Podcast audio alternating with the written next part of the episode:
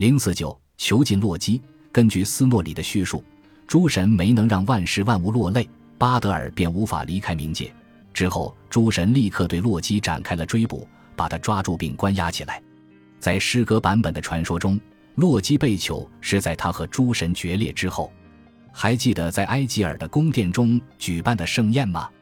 为了那场盛宴，西米尔的大锅都被借来酿酒，所有的男神女神齐聚一堂，只有索尔不在，因为他照常去东边消灭巨人了。洛基这位不受欢迎人物本应不在其列，然而这位不速之客竟公然现身，还要主人为他安排座位，奉上美酒。诗歌之神布拉吉打算拒绝他，可洛基摆出了自己和奥丁的血缘关系。他还提起了奥丁曾经发下的誓言，若是洛基不得美酒，他自己绝不独饮。奥丁下令务必让饿狼之父入席。这段故事记录在洛基的吵骂一诗中。洛基随后向诸神发动了全面攻击，逐个辱骂过去。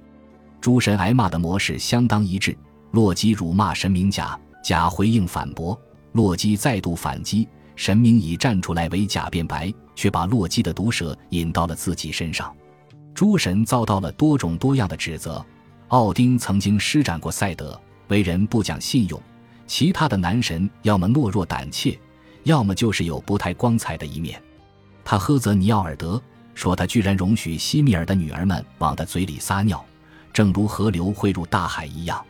除此之外，尼奥尔德还和自己的姐妹乱伦生子。女神们则被指控私生活不检点，大多数都跟洛基本人有过情缘。对于另外一些女神，比如斯卡蒂，洛基提起了他们亲人的死，他自己也曾在其中出一份力。他用巴德尔之死触怒了弗利加，贬斥弗雷亚人尽可夫，连自己的哥哥都不放过，就连索尔的妻子西弗也没能幸免，被揭穿了和洛基之间的私情。当时西弗被洛基偷去金发，还不知道是怎么到手的呢。最后索尔赶了回来，照例用咆哮和威胁吓阻了洛基带刺的话语，不过洛基还是损了他两句，说的明显是和斯克里米尔相关的那次历险。然后洛基便离席了，单只为你我也该告辞，我知道你当真会动手。洛基的吵骂第64节 4-6 行，这里可能在讽刺诸神依靠筑墙者建起阿斯加德的新城墙，却又不守承诺，也可能是他曾经惹过索尔，沉痛地认识到了这一点。根据其他资料看来，洛基的指责大部分都确有其事，不过其中也有抹黑的成分。提尔牺牲手臂和弗雷为获得基尔达，把宝剑交给史基尼尔，这两件事就被他说得颇为不堪。洛基的吵骂，这首诗趣味盎然，只是幽默之中又充满了恐怖。洛基的厚颜无耻和诸神的隐秘丑闻都令人惊愕不已。这首诗是否想要严肃地批判异教神奇呢？或许这首诗的作者是一名基督徒，他意图揭穿诸神的伪善和怯懦。又或者，写这首诗的人是一名虔诚的信徒，他想要表明的是，诸神之于我们简直是云泥之别，他们实现神圣职能的方式是无法用我们人类的伦理体系来理解的。在不同的时期，人们对于洛基的吵骂的理解很可能有所不同，主要取决于表演者所传达的细节。不过看完之后，每个人很容易产生相同的感觉，要是没有这群乌合之众，世界可能会更好吧。洛基成功地逃离了愤怒的诸神，他把自己变成一条鲑鱼，躲在瀑布后面。斯诺里详细地描述了他被捕的细节。洛基在瀑布附近的山上给自己造了一所房子，白天就在水下藏身。一天晚上，他开始琢磨阿萨神奇要怎么才能带住变成鱼的自己。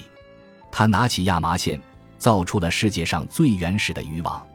渔网做好之后，洛基得知奥丁已经从至高王座西利德斯凯拉夫上发现了他，诸神正在赶来的路上。他立刻把渔网扔到火里，跳进水中。诸神中最聪明的一位从灰烬中观察到了渔网的形状，由此推断出了它的用途。诸神迅速复制出一张渔网，但洛基化身的鲑鱼从渔网上跳了过去。最终索尔涉水来到河中央，趁洛基在自己身边鱼跃而起，一把将他捉住。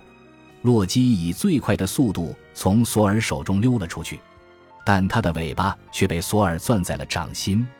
这就是为什么鲑鱼的身体到了尾部会突然变细，为什么它们在逆流而上时会跃出水面。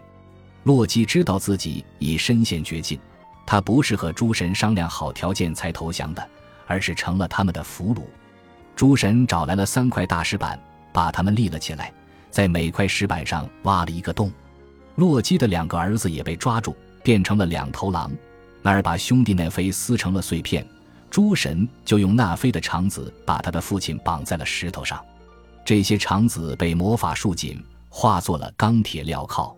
最后雪上加霜的是斯卡蒂，他把一条毒蛇挂在洛基头顶，毒液不断地从他的毒牙中滴落。洛基的妻子西格恩站在丈夫身边，捧着一只碗接住毒液，时不时的他必须转身把碗里的毒液倒掉，这时毒液就会落到洛基脸上。洛基拖着镣铐拼命挣扎，这就是为什么会发生地震。洛基和阿萨神器的最终决裂引出了一些有趣的问题。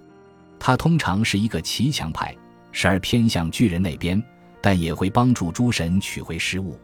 他还扮演着一个重要的角色，索尔的助手。那他这么做又是为了什么呢？有一种解释把洛基的行为和关于诸神的黄昏的种种预言联系了起来。芬里尔注定会在末日挣脱镣铐攻击诸神，那么他必须先被束缚起来。同理，洛基也会摆脱桎梏，带领巨人对抗旧日同伴，因此他必然要被囚禁起来。那么为了让诸神把他关押起来，他就得先激怒众神，先是造成了巴德尔的死，然后在洛基的吵骂中展现了他精湛的毒蛇功力。如果巴德尔的死是诸神的黄昏的先兆，那么巴德尔就必死无疑，洛基也难逃被囚的命运。这种解释包含了一个前提假设，虽然北欧神话源起于古诺斯语世界的不同地区，曾经必然是一个由各种各样的版本构成的庞大集合，但留存到现在的故事在时间顺序上是连贯一致的。不过就算我们难以相信洛基有一个全盘计划，我们还是可以明显地感觉到诸神的命运早已注定。即便奥丁四处追寻，想要知道预言中的未来是否可以被改变、被阻止，但结局已经写下。还有一件事情也充满了暗示意味，上文提到斯诺里认为洛基的二子之一名叫瓦利，而奥丁的幼子也叫这个名字，他杀死了同父异母的哥哥霍德尔，为另一个同父异母的哥哥巴德尔报了仇。这2个故事中贯穿着相同的主旨，手足相残，血亲复仇。末日魔兽恶狼和蛇由此突出了奥丁和洛基2位神明之间的本质联系。